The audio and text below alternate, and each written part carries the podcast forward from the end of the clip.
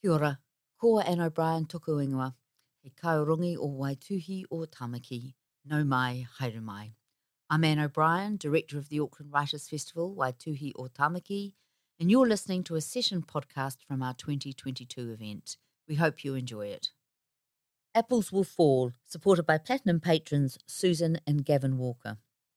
She's a global sensation, the best selling Australian author of 10 engaging novels, including Big Little Lies and Nine Perfect Strangers, both of which attracted Nicole Kidman's interest and have been made into smash hit television series. Liane Moriarty has sold more than 20 million copies of her books, the latest of which is Apples Never Fall. It's a witty and substantive study of family dynamics, as well as a mystery revealed in snippets and whispers, bearing all the hallmarks of her deft skills as an observer and a storyteller. Sydneysider Moriarty, who is the eldest of six siblings, joins for a lively hour canvassing her stellar career, the stories that inspire her stories, and the never ending fascination of contemporary human behaviour in conversation with Michelle Court. E ngā reo, e ngā waka, e ngā karangatanga maha, nau mai, haere mai ki tēnei hui whakahira hira i te pōnei. Me mihi ka tika ki te mana whenua o Tamaki Makaurau, ki Ngāti Whātua o tēnā koutou katoa. Kei aku rangatira, tēnā koutou, kia tātou katoa, tēnā koutou, tēnā koutou, tēnā rā tātou katoa.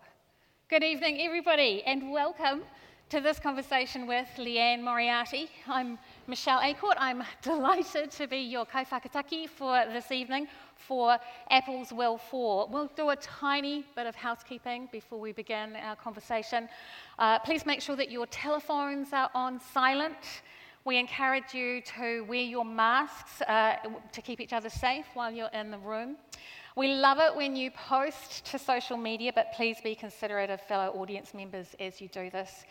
And near the end of this session, we are going to give you your chance to ask Liane your questions using the microphones that are set up in the aisles. I'll let you know when we're about to do that so that you can move to the microphones and form an orderly queue.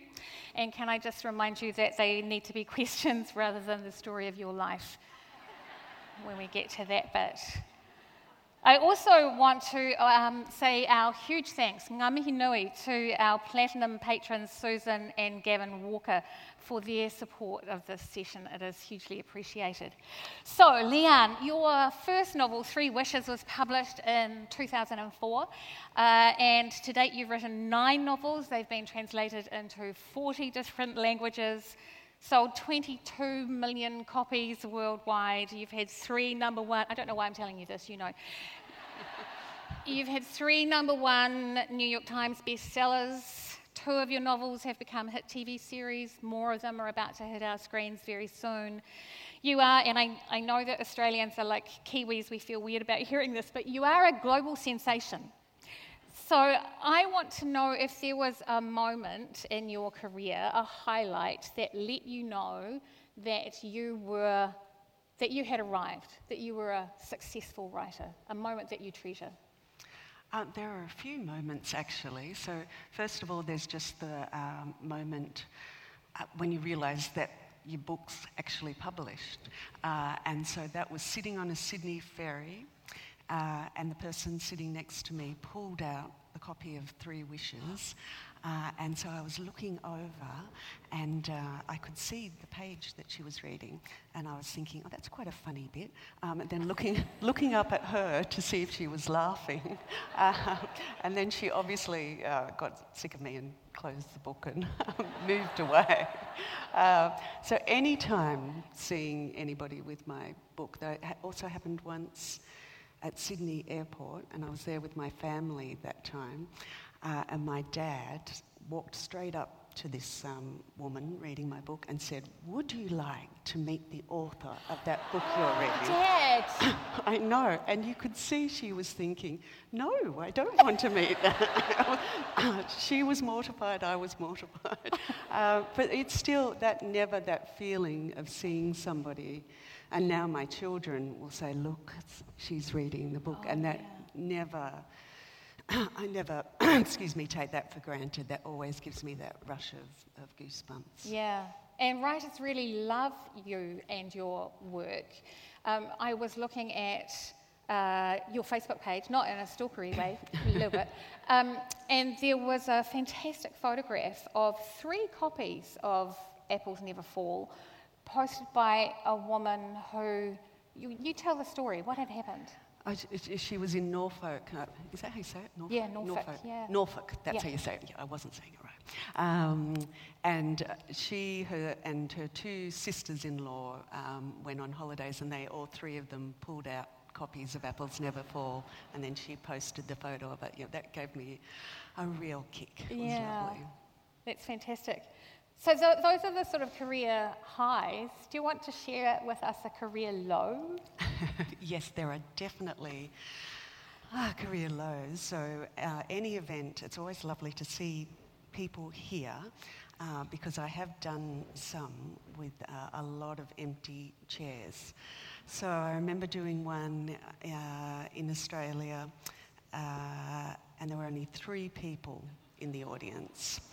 And I remember thinking to myself, uh, no, sorry, it wasn't three, it was two, literally two. Uh, and I remember thinking, um, and, and it was the chairs and then the podium.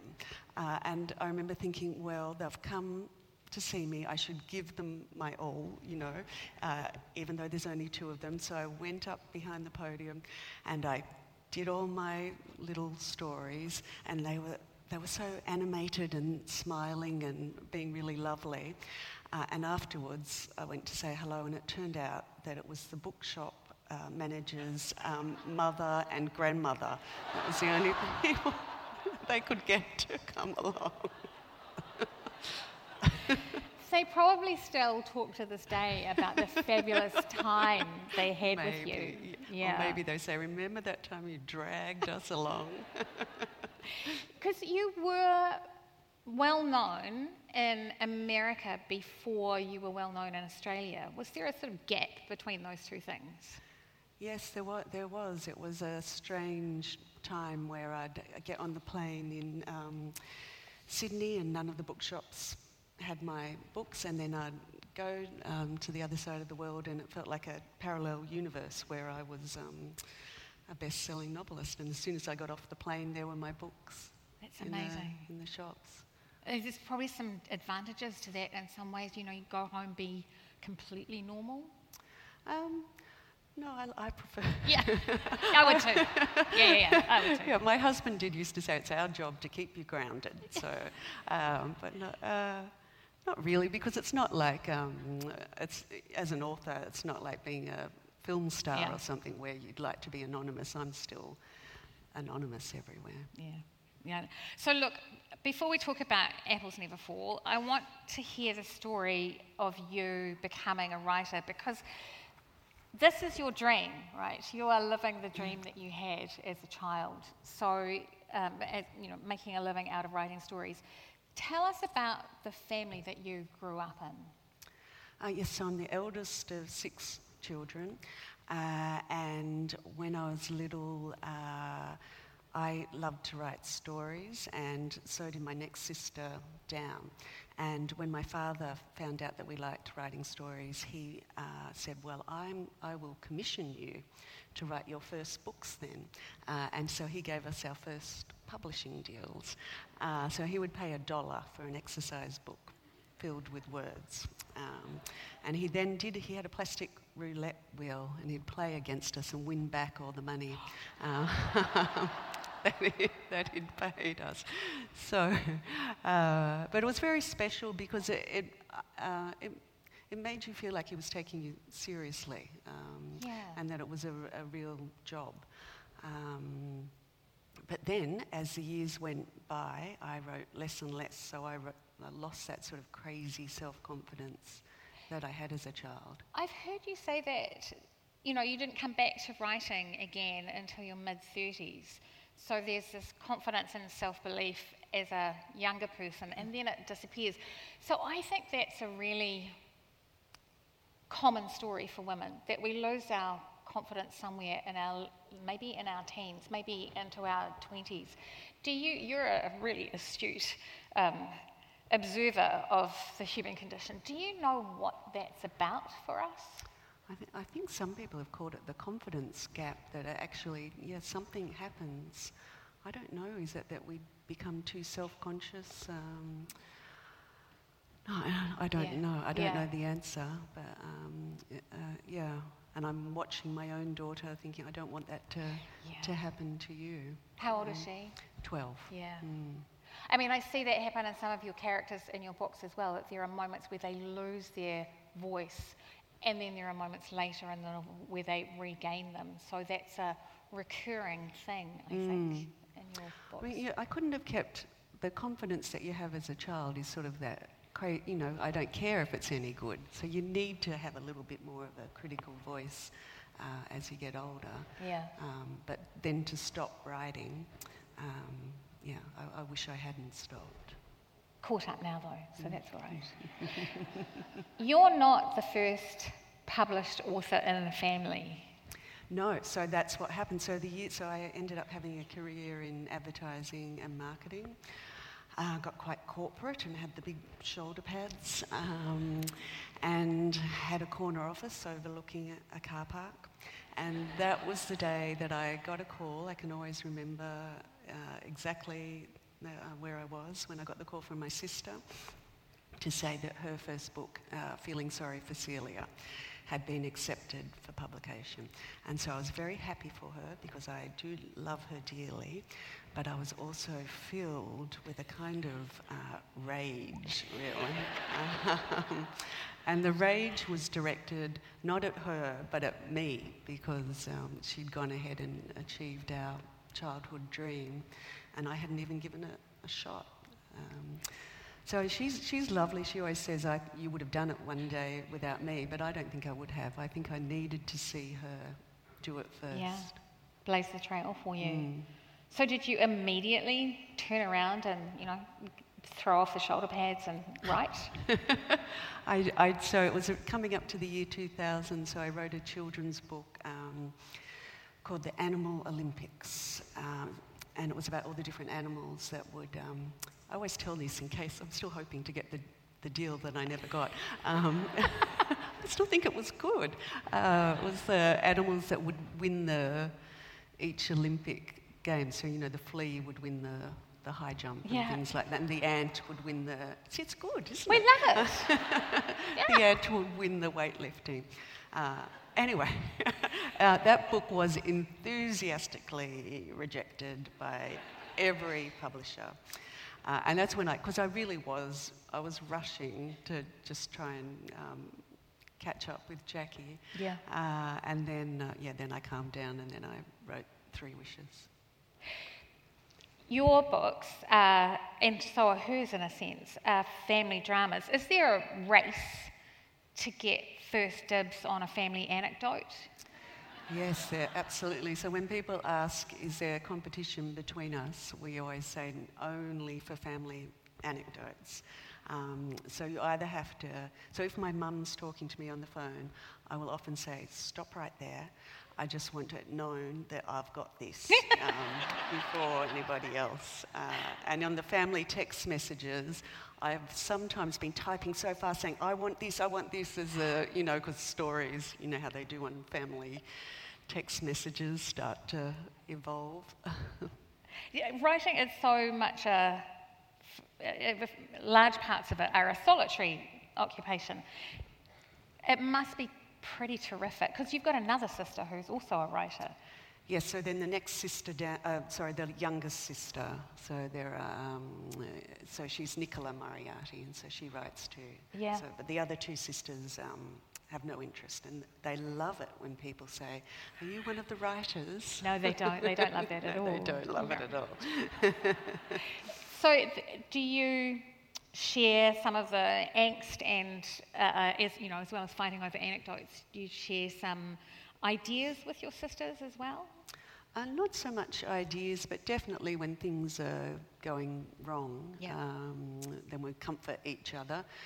Um, a lovely thing we have sometimes done for each other is looking up each other's five star reviews and sending those in so you can safely uh, you know, so you don't, because I never look at reviews Oh, anymore. that's great. You've got Um, f- people to filter. To filter and just if you're if you've got a, having a bad day to you know get a lovely review, uh, and we often send each other our manuscripts at the same time as we're submitting them to our editors. And our job in that case is um, just to read it very quickly and to come back very fast and say, This is a masterpiece. Um, this is the best thing you've ever written. Um, so it's really just to give you comfort before, before the editing process begins. I love that. Um, I want to. I heard a rumour that your sister Jackie gave you a sort of writing prompt and it became this book. Is that true? That is true, yes. Uh, uh, so what happened was I was actually, um, 2019, I was calling my year of joy. Um, and so I'd, it's a little bit tongue-in-cheek, and obviously I'm very glad it wasn't 2020. Um, and I'd said to my family, it will be all about joy for me. Uh, and if you also experience some joy as a result of that, that's okay. But it's really, it's really about me. So the idea was that um, because I've been delivering a book every, I normally have a book out every two Yeah. years. So that means you finish all the promotional um, stuff and then you're writing again. And I was thinking, I don't want to start another book uh, for this year. And so I was thinking that I would um, read poetry and, you know, become one of those type of people Yeah. who um, sit under a tree with a slim volume of poetry um, and meditate. Um, but I did think to myself, I don't want to stop writing completely, and I, I thought I'll write some short stories. So I said to my sister, um, send me a prompt for a short story. Uh, and she did, and she described some apples lying on the grass with um, a bike lying next to it. Uh, and it turns out I'm no good. I don't, I don't know why I thought I don't like writing short stories. Um, I just started writing a novel, uh, and also because I'm, I don't even like poetry that much either. Uh, You probably don't like sitting meditating No. on a rug either. No. Okay. no, I mean you, you can fill your days with laundry and trying to read a poem, and then I think I could have been writing a book in this time. Um, and it was nice because there, it did mean though that I took a little bit longer with this book. So I think. Um, so for the, the readers who really love a fast-paced book, I, um, sometimes I think it's not good if my books are described as thrillers because I don't think they're thrilling enough to be described. And this book in particular, I think if you really want a quick, quick, quick, um, I, I, I lingered as I, and I loved writing this book because I knew um, I had more time and so I loved my characters. Um, so I think it makes it a better book, but I can understand the real thriller readers might think, I'll get to the point. I love the characters in this book too, but not at the beginning. Th- That's a little observation I want to make. Is that you know it opens with the four. I don't know how many people. I'm not going to do spoilers or anything, but it's about the Delaney family. 69-year-old Joy who has gone missing, um, and her husband Stan has scratches on his face, and there are four adult children who are worried that they are a disappointment to their parents, and indeed they largely are. and in the beginning, I didn't like any of them, and I had a moment when I was reading it of going, I don't like these four people, and then I thought, trust me, Anne, you'll love them soon. and by the end of it, I mean, I was quite a, an emotional wreck by the end of the book, to be honest. I did a boohoo That's- in that's a public aim. place. Um, that's quite a. Is that was that intentional? Is that I, I mean I, feel like that happens in more of your books that you will begin with the flaws of the people and make us fall in love with them after later. Uh, I don't know that I. Uh, I would actually prefer you. Prefer Love you them like, straight off? yeah, Not love them straight off, but no, I, you know, I don't want you not to like any of them. you Okay. know. okay. Yeah. That just all a bit bitchy but, and but? I do want their. Yeah. Do you think? Just at those cafe scenes, I'm talking right at the very beginning where they're, and, and they're all just a wee bit too snarly and snappy and shallow. Yeah, it's, it is, it's really. I love them later. I know. No, it's interesting to, um, because I know them so well. And I can always remember with um, Three Wishes, which is about three sisters.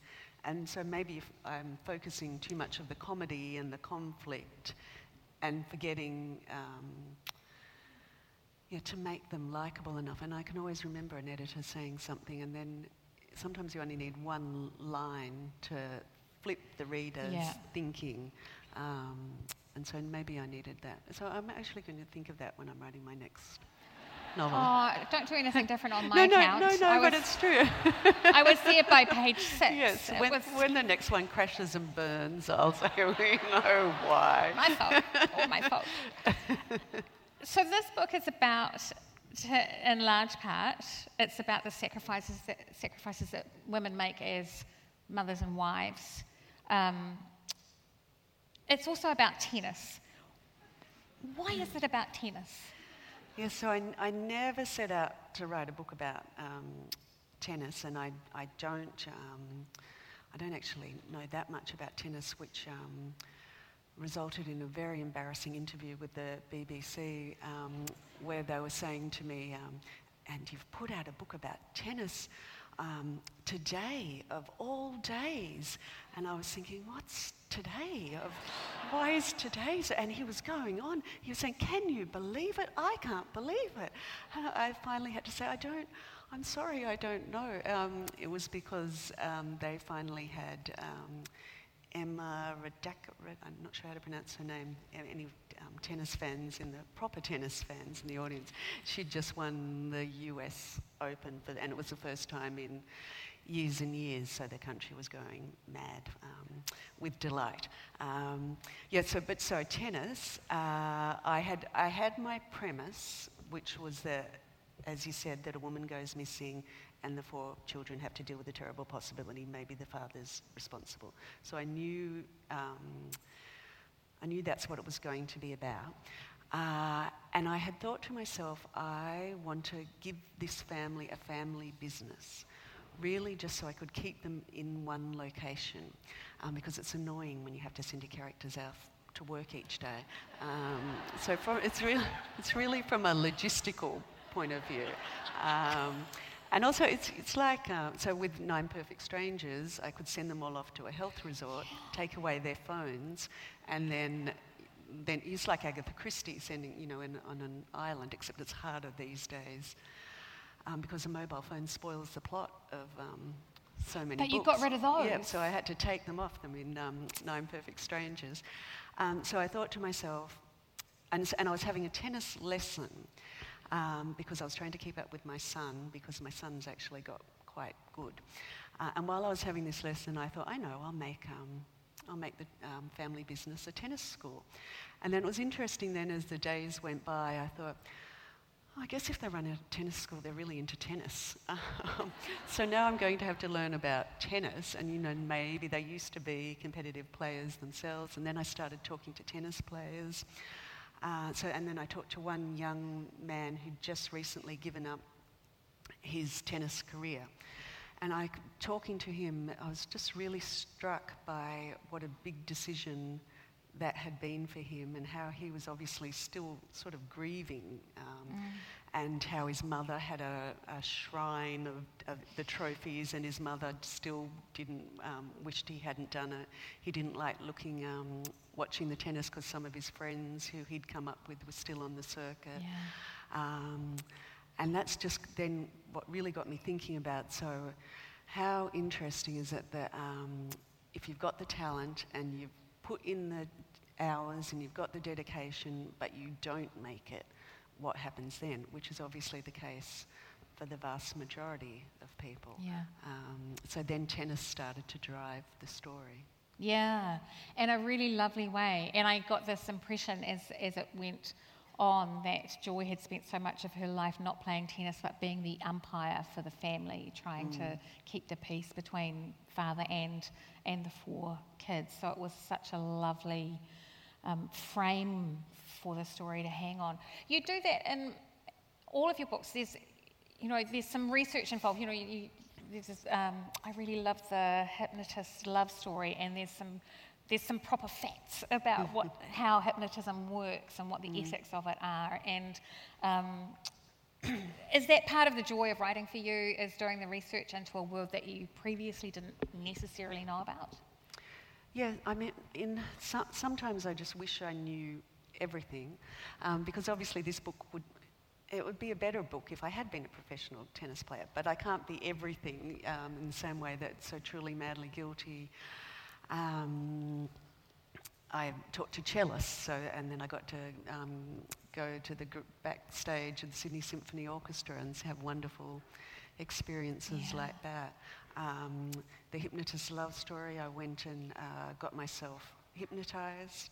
Um, actually, at the time, I was desperately uh, trying to have a baby, so I said to her, um, I, I, said, well, treat me as you would, you know, dealing with fertility issues. Um, and it is true that um, nine months later, I did have a baby. And I did tell that story once, um, and somebody put their hand up and said, was the hypnotist a man? and, I, and, you are all much quicker than me because um, I just said no, it was a woman. And then, and then I went back to my hotel room and I sat up in the middle of the night. And she means the hypnotist got me pregnant. I did. I. oh, that's fantastic. um, COVID, lockdowns make an appearance near the end of the book.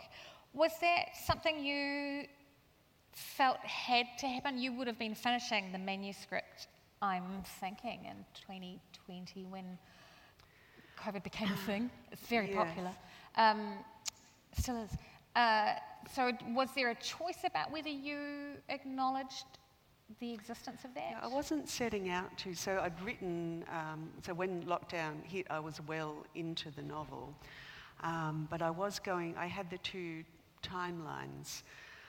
Uh, and so I got to this point in the novel, and then I realized, oh, okay, well, now COVID would be hitting. So I could, I could have just brought it all back a little bit and pretended it never happened. Um, but then it seemed to work having it, having it at the at the end. But it's, it's, still, a, it's still a tricky time because, um, yeah, I don't, I really try hard not to look at reviews, but I did see one um, saying, one star. Um, it, was, it was good, except she should not have mentioned COVID. so people are so funny. Oh, yeah, and it, another review would say uh, she should have acknowledged COVID. Yeah, um, yes, it's, and it is tricky. So now I think, now the next book do I just set so COVID as if we're all we're all done? Yeah. It's, it's like when you see those TV shows where you just see a, an occasional person wearing a mask, or yes. you know. Yeah. yeah, yeah. What was lockdown like for you? What you were in Sydney, I imagine, with your family during those lockdowns. What yeah. was that? I know that I have talked to some writers who have said it was, well, not fabulous, but um, and a reason to stay put and be productive. Did it mm. feel like that for you? Um, yes, so the, that first lockdown, uh, I'd actually lost my dad just a few weeks before. So we were very lucky because we got to have a, a big funeral um, just um, a week or so later that we would not have got that funeral. Wow. Uh, and so it was interesting because you know that line about um, that poem about let the clocks stop, um, which is what you want when you're grieving. So the clocks literally did stop, um, yeah. and in a way that was a really lovely um, time um, that everything stopped and there wasn't the pressure um, to yeah. go out. Um, and also, my novel had momentum. So I've talked to other novelists who had to st- were trying to start something new, and they just couldn't they couldn't write, which I can absolutely understand. But uh, because it already I knew where I was going, mm-hmm. um, I wrote. I loved.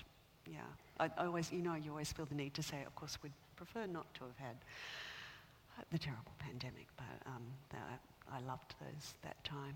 Yeah, the, part, the place you were in the process was probably very useful. I mean, I, so here's the thing I, uh, I'm trying not to ask you where your stories come from, but I'm going to. Um, because you are, as I've said, a really astute observer of human nature, I think, and you have this um, ability that I love so much of being able to create a whole family full of different characters and you write in their voices or um, from inside their heads, uh, and they're all distinct voices.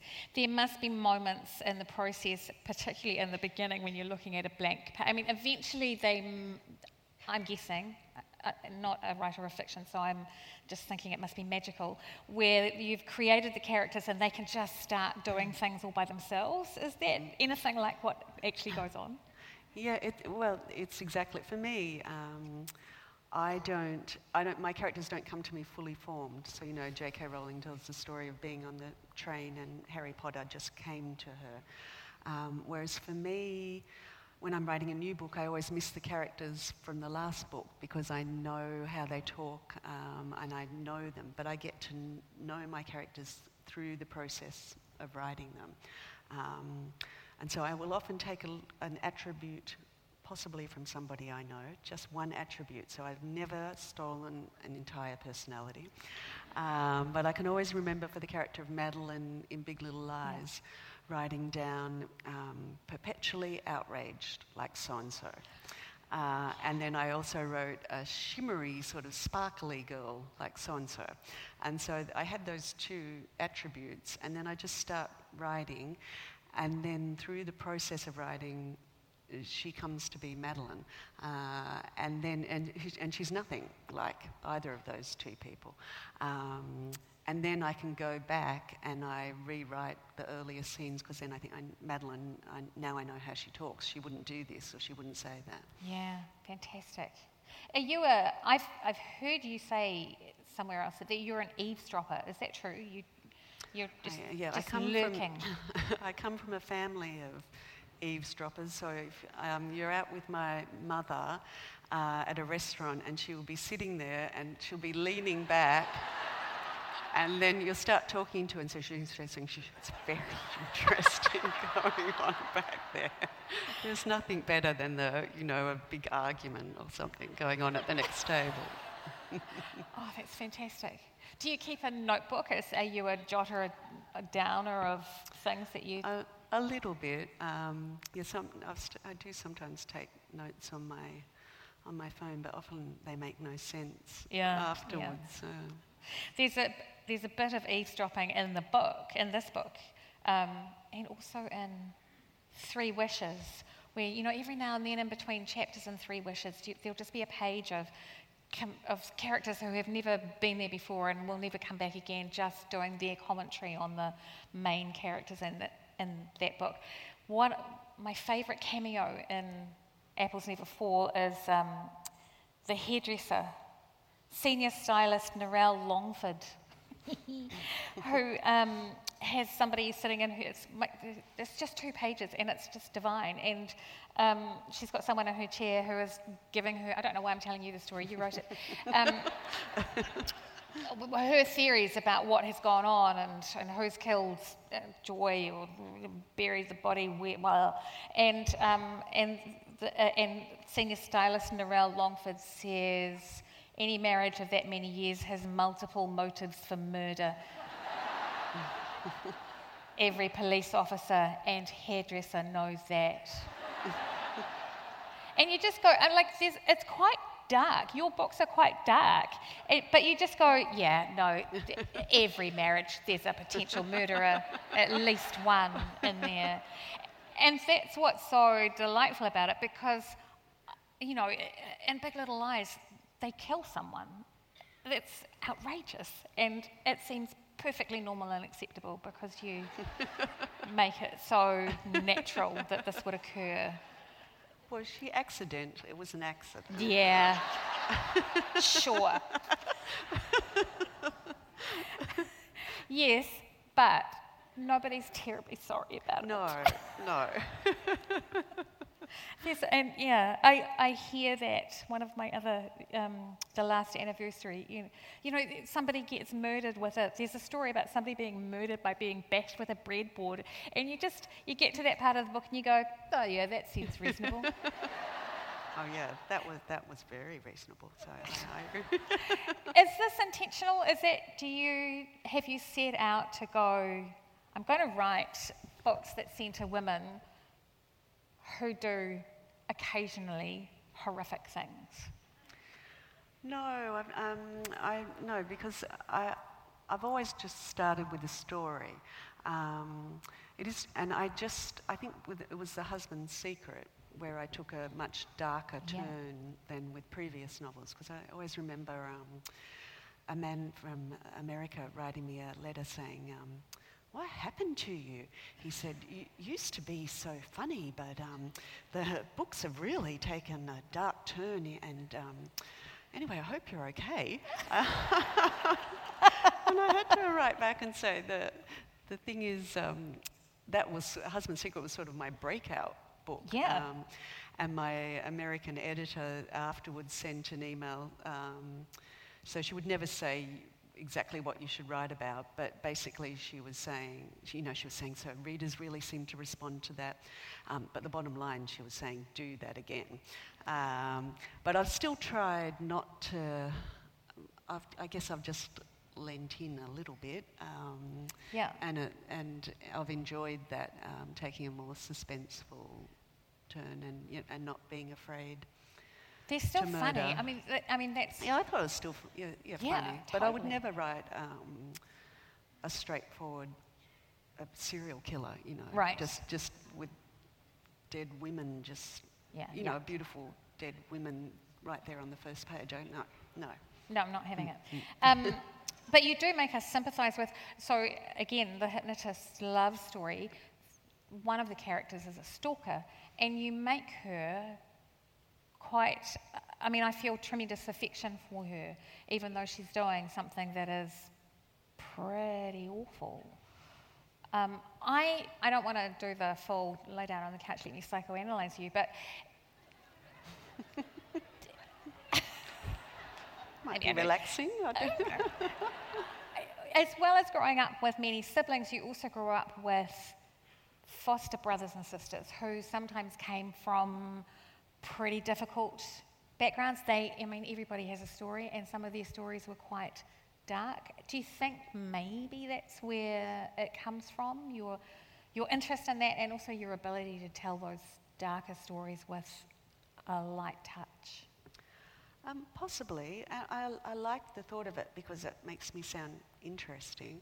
Um, I don't know if it's true. I don't know if I would have just always been, uh, you know, because so many of us that's um, are interested in the darker side of life, and you, you know, you read these stories. Um, uh, but but possibly. Um, yeah, somebody else said something about um, because my father was um, an aerial surveyor and a pilot, and she did this beautiful parallel between um, uh, him flying and then coming down, you know, as if my writing had somehow been affected by that.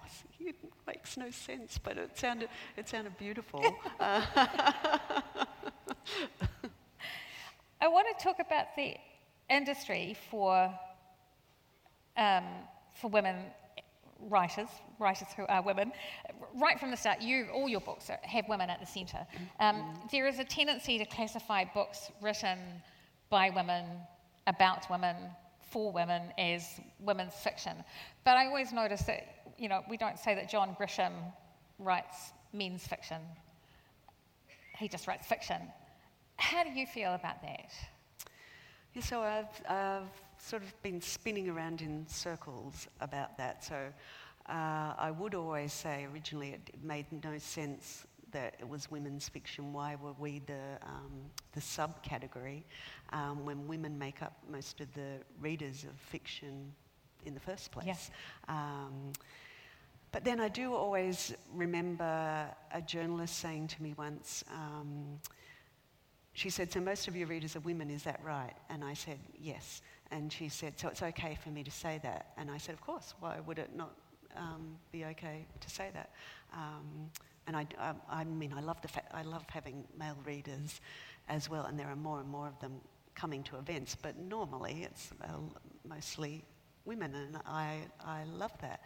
Uh, and she said, uh, um, she said, oh, you'd be surprised. And I was thinking, oh, and then I realized what she meant was, she meant the term women's fiction, that I didn't want to be described as writing women's fiction. And then I started to think, um, is there a, maybe the reason I've resisted being called women's fiction is there sort of an internalized misogyny there because I'm thinking if it's women's fiction, it's therefore lesser fiction.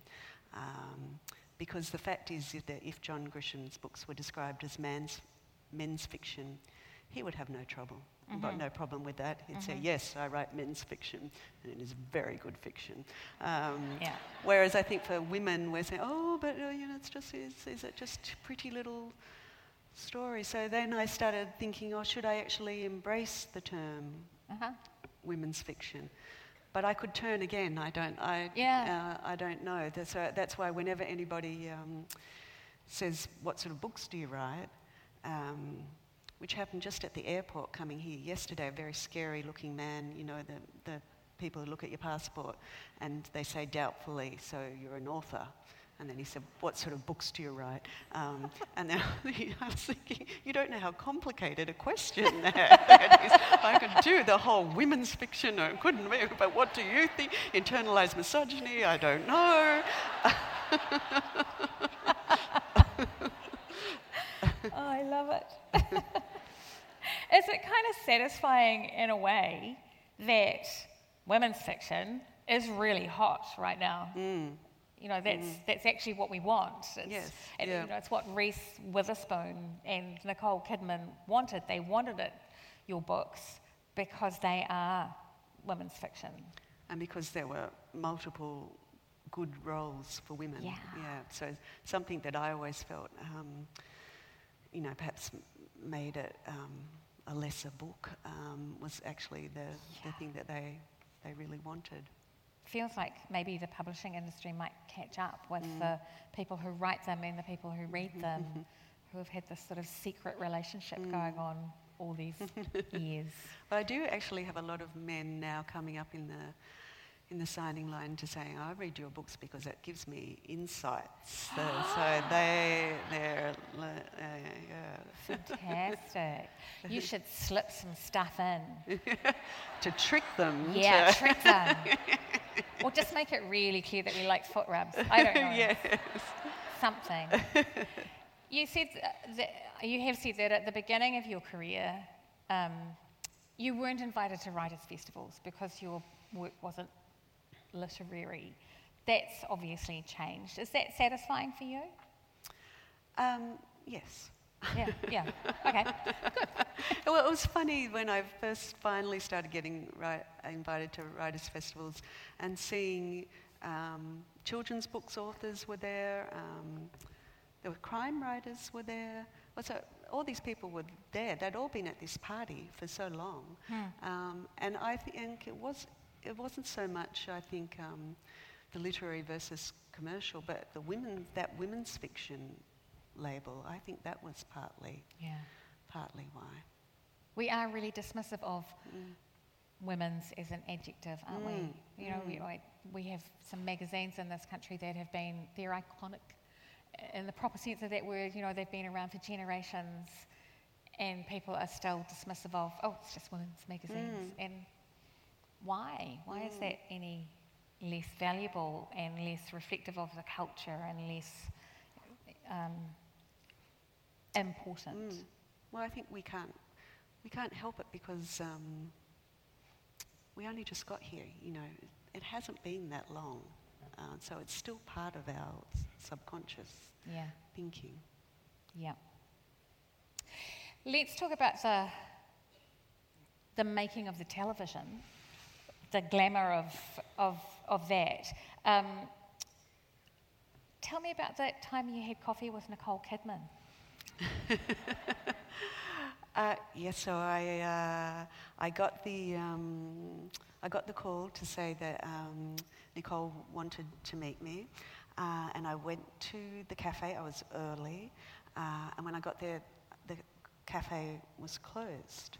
Um, so I thought to myself, well, I wonder maybe because it's Nicole, maybe um, they're going to just open it just for her. Um, so I can remember going around the back of the cafe and I could see the kitchen staff there. Uh, and I looked through the door and I was saying, Are you closed? And they said, Yes. And then, but then I thought I should let them know that I was in with the, the people. Um, so I made meaningful eye contact and I said, But are you closed for everybody? Um, and they said, Yes, we're closed for everybody. so it was just that the cafe was closed. Um, so we then had to find, I was then told, go to this cafe. Um, so I then went to another cafe. And then I went in, and I can always remember saying to the, the man there, I am here to meet somebody. And you could tell he was thinking, does she not know how cafes work? it's just. You know. and, and then finally, I, I did meet her, um, and she was lovely. And, uh, and I can always remember um, saying to her, Well, I know not to get too excited because you may or may not do this because I've, I've had books option mm. before mm. and um, the years just roll by and nothing happens. And she said, um, No, no, if we option it, get excited um, because we won't be optioning it just for the sake of it. Yeah, fantastic. What has it been like to watch?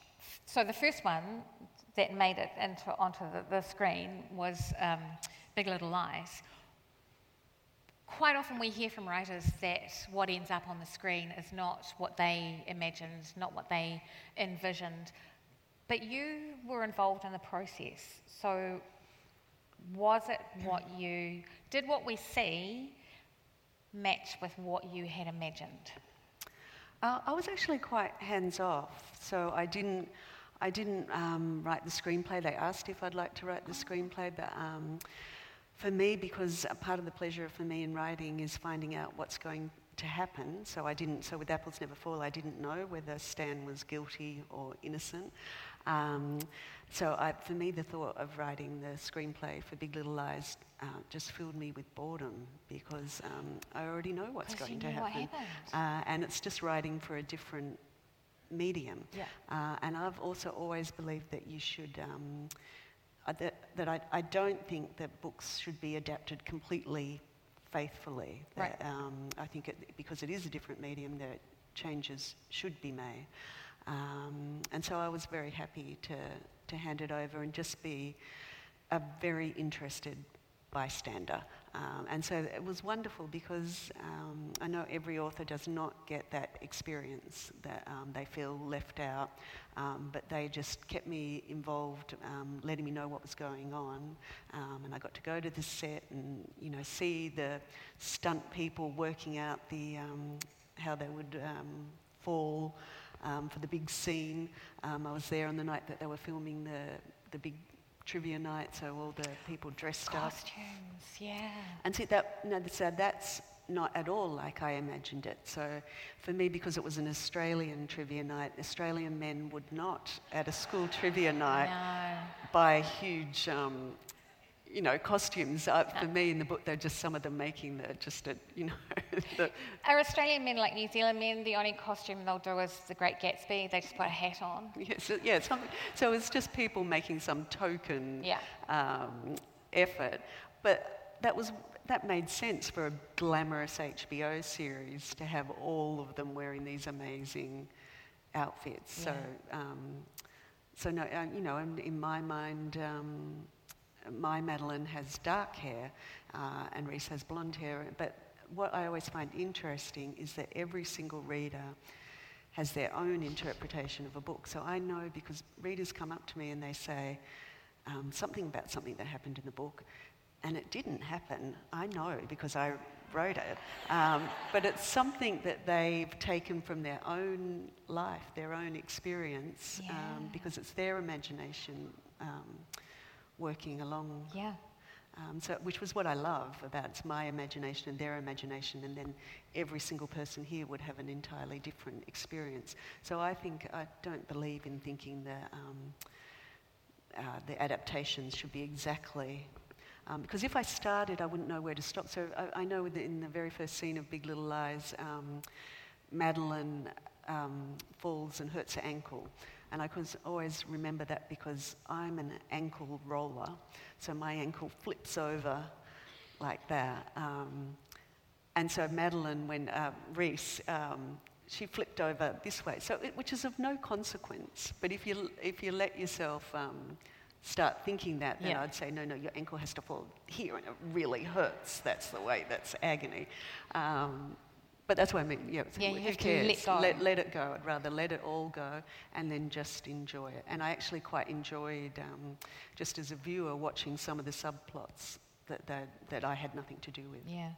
I think it's good practice for being a parent. Just let, let go. go. Eventually, you just have to let them go and make their own, create their own world. So then this wild thing happens, right? So there's the series what is it, six episodes, eight episodes of the, of, of the book. And then they go, that was very successful, Liane. We would like to make a second series. Could you write that? Was that a thrilling prospect?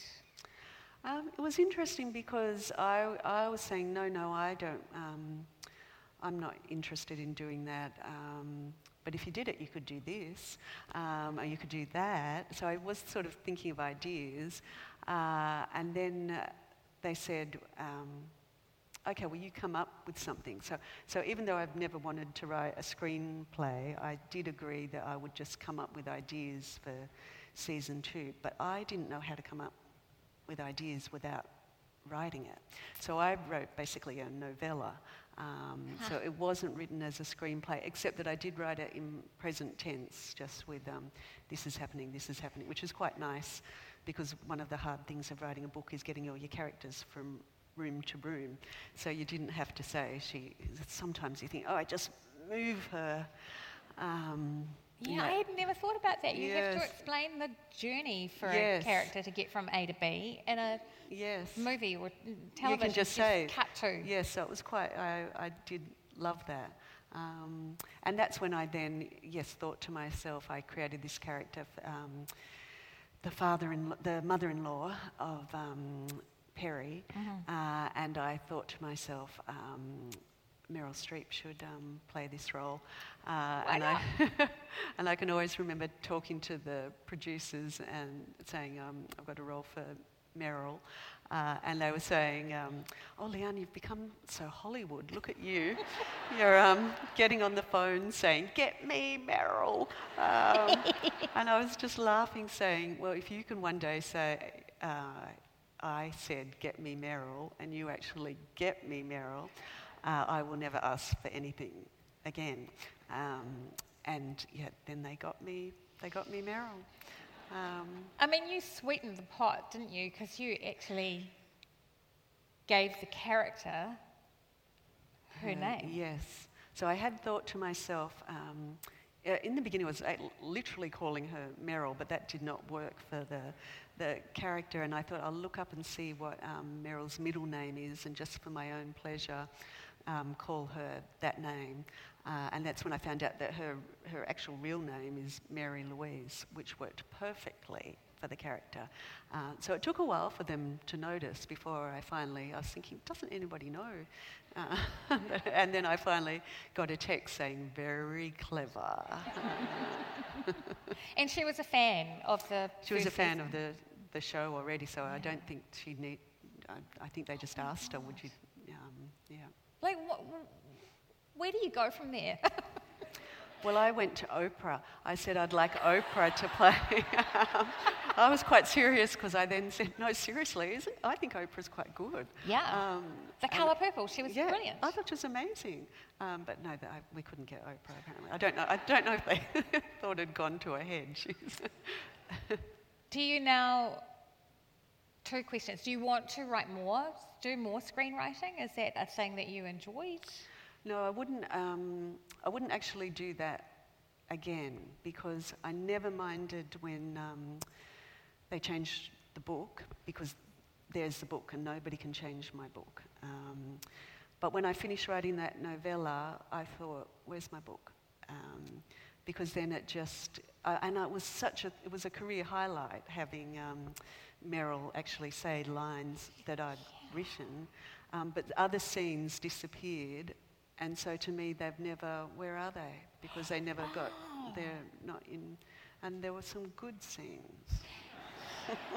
so harder to let go when you had written it as a as yes, I didn't. I didn't like that because Mm. I'm in charge of my book. I'm the director, and the, that's why I don't want to be. Um, because every actor coming to the um, to a production brings their own in that same way that we're talking about. Each reader brings their own imagination. So Yeah. every actor brings people they know, and they bring in their.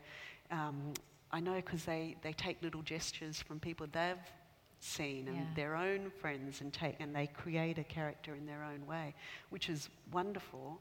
Um, but I like when it's the book. I like being the one in charge. Yeah. Do you, though, now write a novel with an actor in mind to play the character when it's been adapted for the screen?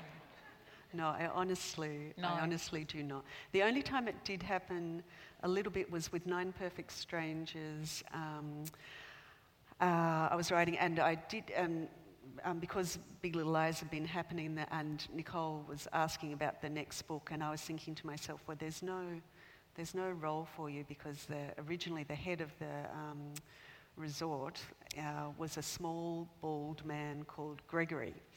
Um, but then I had, I had to use a name because somebody had bidded to have her character's, her real name used uh, as a character in Oh. Nine Perfect Strangers. Like in a fundraiser, in a somebody... fundraiser, yeah, for the Starlight Foundation.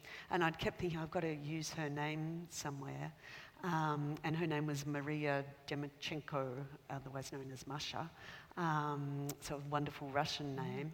And then I suddenly thought, oh, I know, I'll make, um, get rid of Gregory, um, make her a six foot tall Russian. And then I do remember thinking, oh, there you are, Nicole. Uh-huh. so I did, um, but that's the only time, honestly. Um, um, and I'm not ri- uh, uh, writing, sometimes I think I'm protesting too much, but um, I just, there was something I read saying about Nine Perfect Strangers saying written with one eye on the screen, but I had pages and pages where it was uh, silent. They were all doing a silent meditation. So pages and pages with no dialogue, um, completely in their, in their heads. Uh, and I do a lot of internal Yeah. I, I do a lot of where the character's saying one thing and thinking something completely different.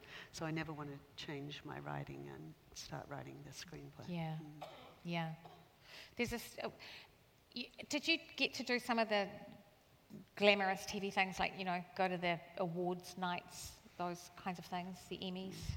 I did get to go to the, the Emmys, which was um, very glamorous, but um, it was important. I remember seeing Emma Thompson once interviewed, and she was saying when you go over to these award things in LA, there's always somebody to make you feel a little bit less important than you are. So I remember when all the planning for the Emmys was happening, I got this email saying, um, and you'll be going along to this, but you will not be going to the governor's ball.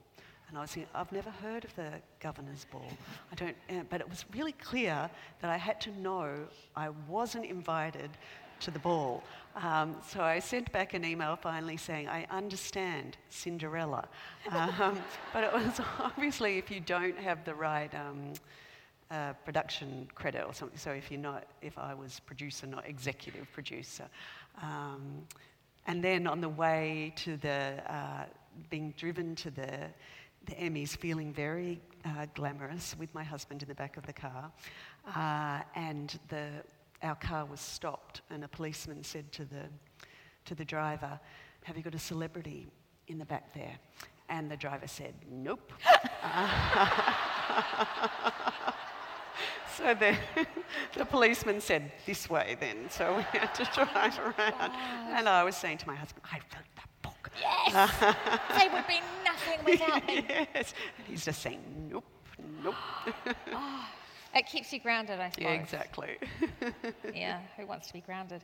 Um, you uh, very shortly we will go to questions from our audience, but I do want to ask you just a couple more. Um, you, as we've said, publish a novel about every two years. By my calculations, that means that you are close to.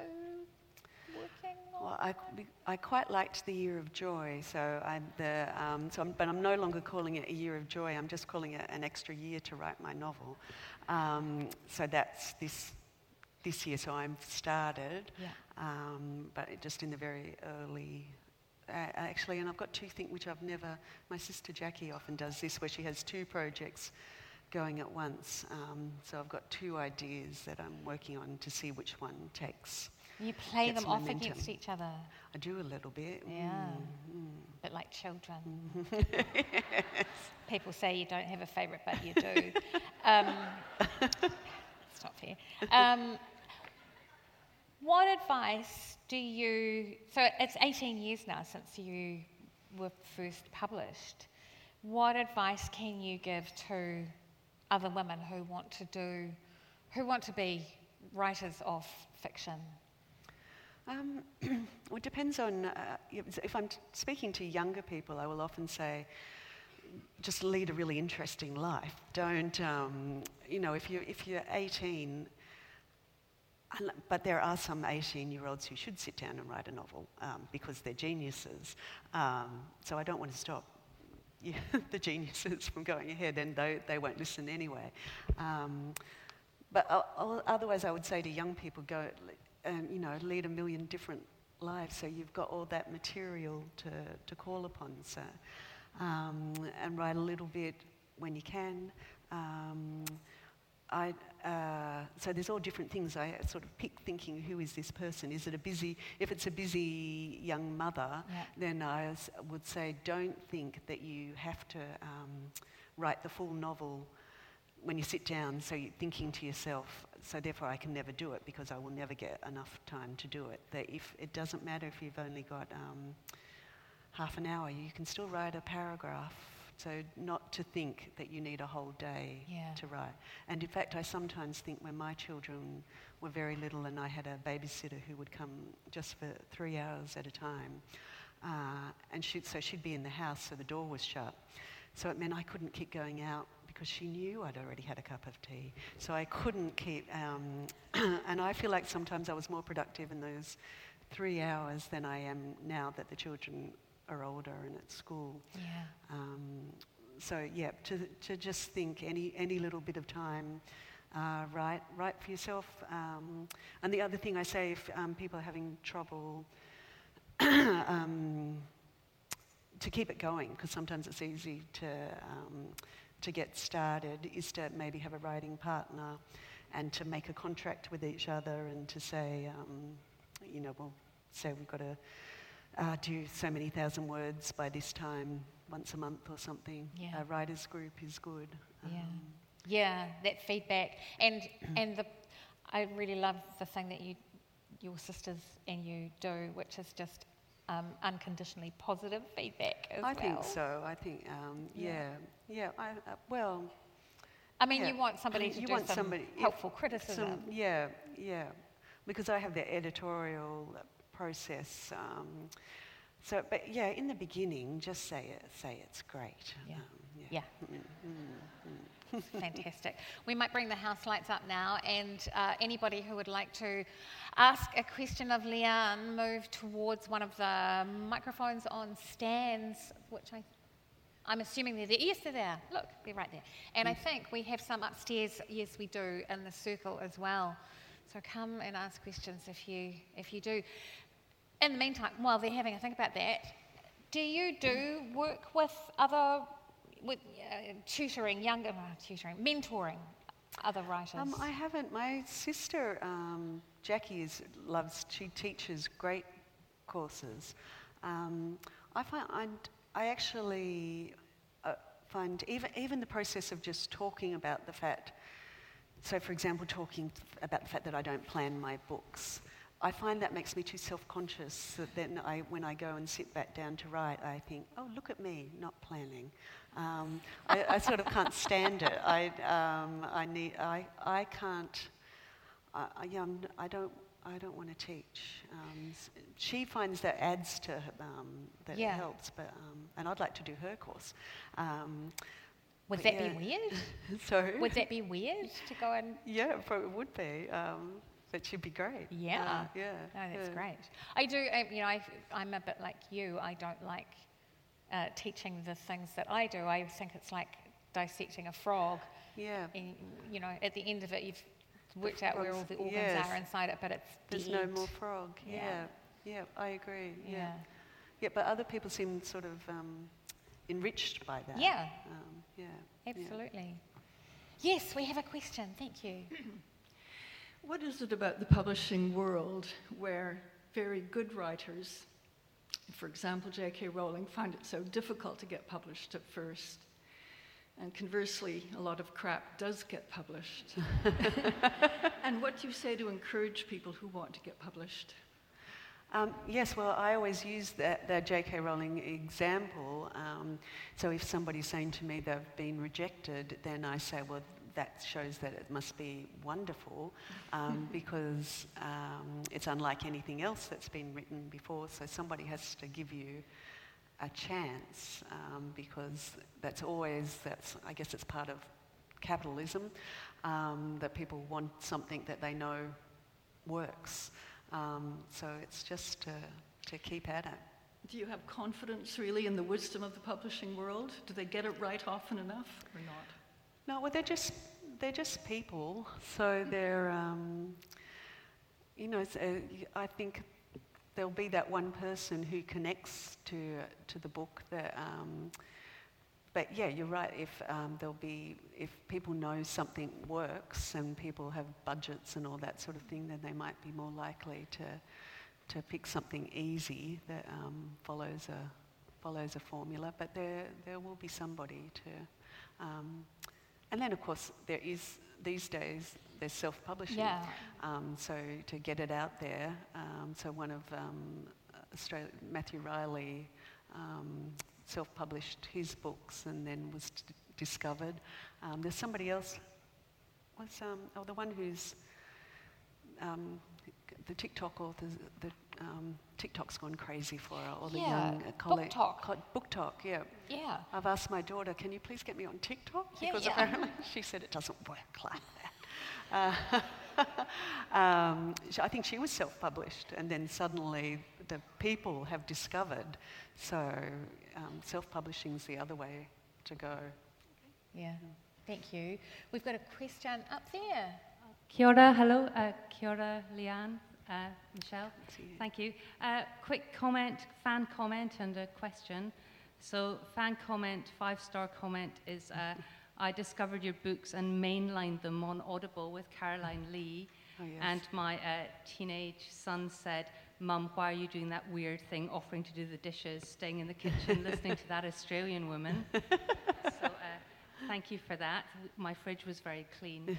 and uh, my question is about Nine Perfect Strangers. And um, I always felt that it was nine people where you had given us their backstory and all their, their sort of motivations. And then it was them on a good day when they arrived. And then it was them on a bad day under crisis. And I always wondered if that was the plan for the book or that was just in my head. But thank you. Um, thank you. Where is this person? This nice person? I can't She's see. up there. She's up- The, yes. It's Oh, the there you are. I'm sorry. Yes. There you are. Hello. Hi. Thank you. Um, and yes, Caroline Lee uh, has brought me, who um, does the narration of many of my, my books. Um, people love her. Uh, and I know exactly what you mean about the kitchen suddenly gets very tidy when you've got the headphones on and you disappear into that, into that world.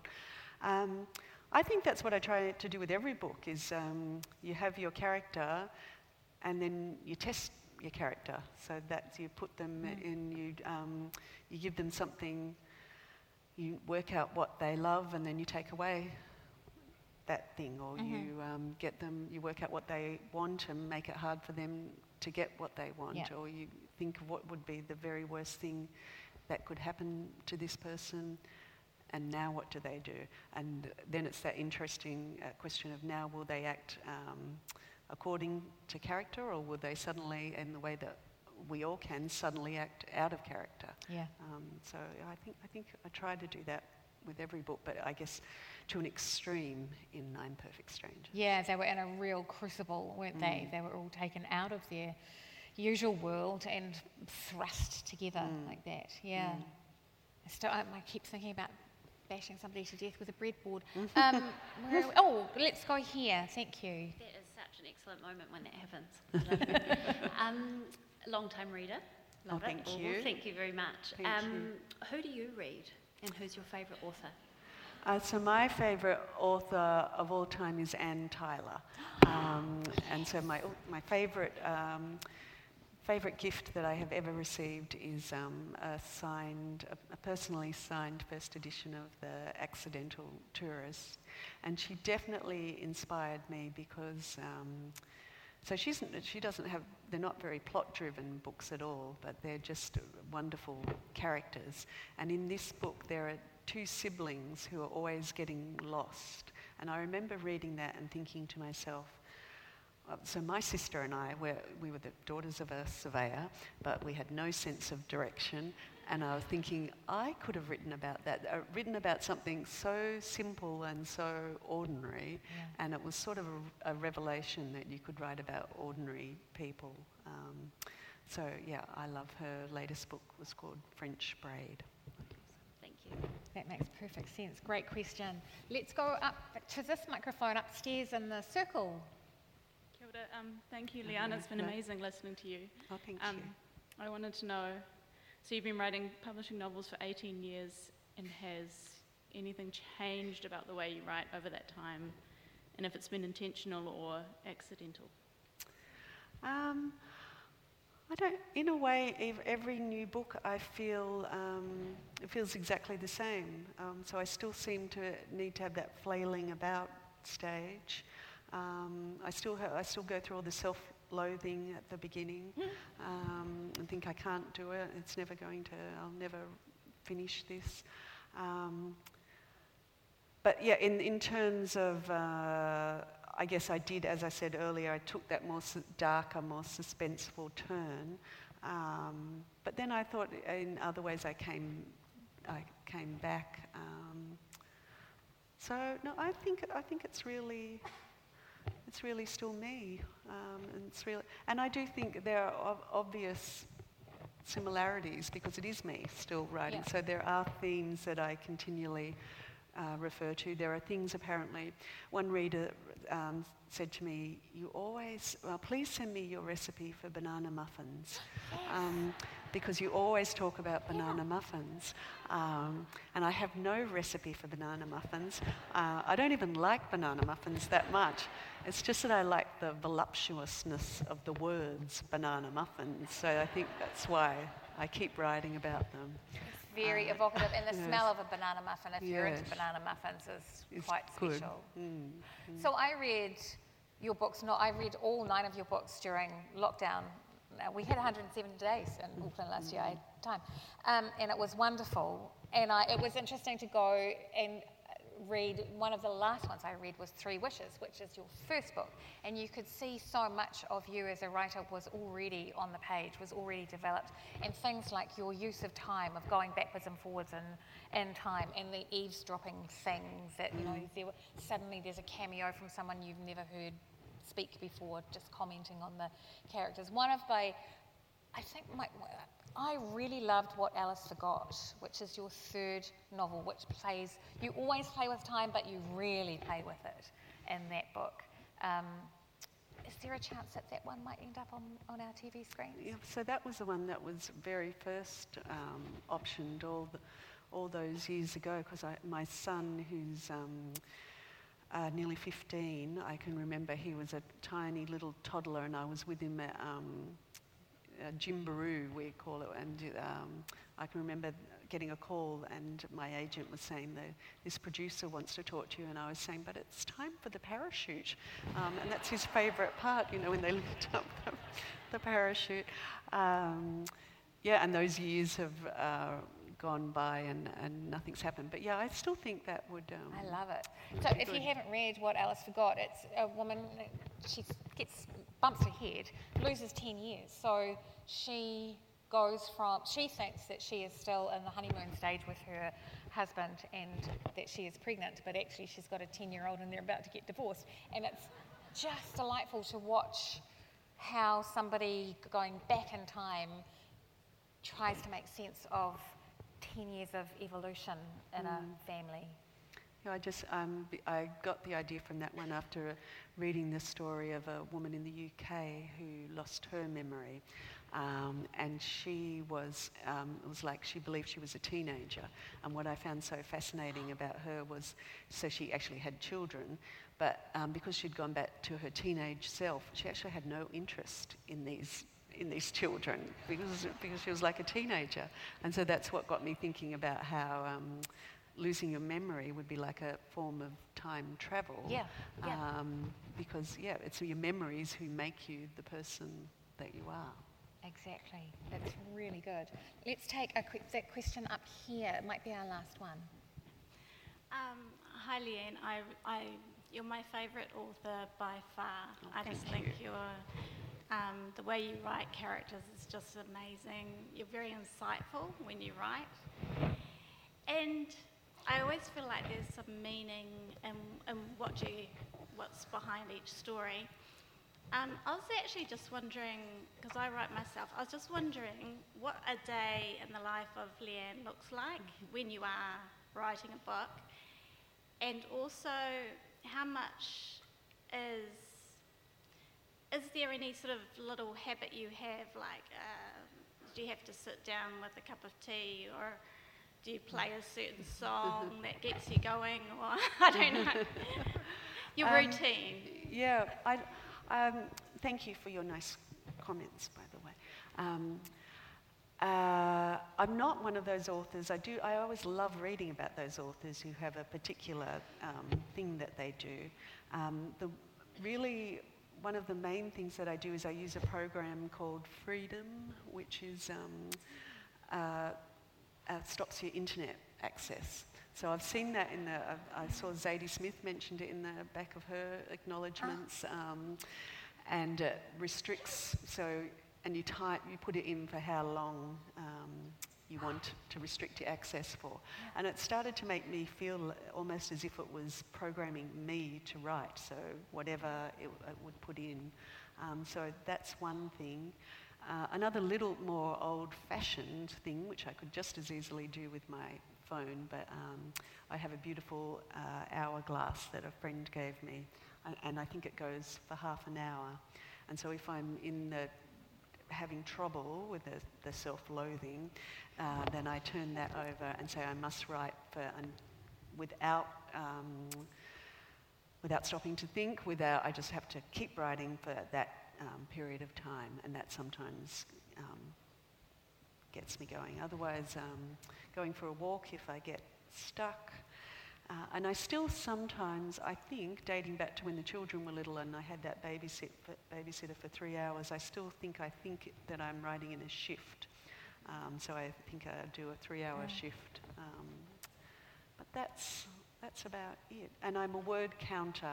Oh, and I also um, I like to have a book, and I do a lot of praise for myself. So in the early, and I write down so 500 words today. Well done. Not um, try harder tomorrow, and then uh, little. and towards the end, um, little stars if you're doing because once you've got momentum, I'm doing more. more words, 1500. Oh, much. That's adorable. Because you've got, you've only got yourself to keep you, to keep you going. Yeah, yeah, brilliant. Wonderful tips. Thank you No, so much. pleasure. Thank you for your lovely questions, you beautiful people. Um, it's all we have time for in this room, but you can go and talk to Liane at the signing table. Uh, her books are for sale, and she'd be very happy to sign them for you and have a chat. And I do hope that you have enjoyed this as much as I have. We've been, I've been looking forward to doing this since the beginning of last year, and then that didn't happen. And I'm thrilled that we've finally been able to meet and have a conversation. It's been a joy for me. Thank you all for being here. Ngā mihi nui ki a koe, Liane. Thank you. You're wonderful. Tanakwe. You've been listening to a podcast from the 2022 Auckland Writers Festival Waituhi o Tamaki. You can find a range of other festival talks, interviews, and discussions on iTunes, SoundCloud, and on our website, writersfestival.co.nz.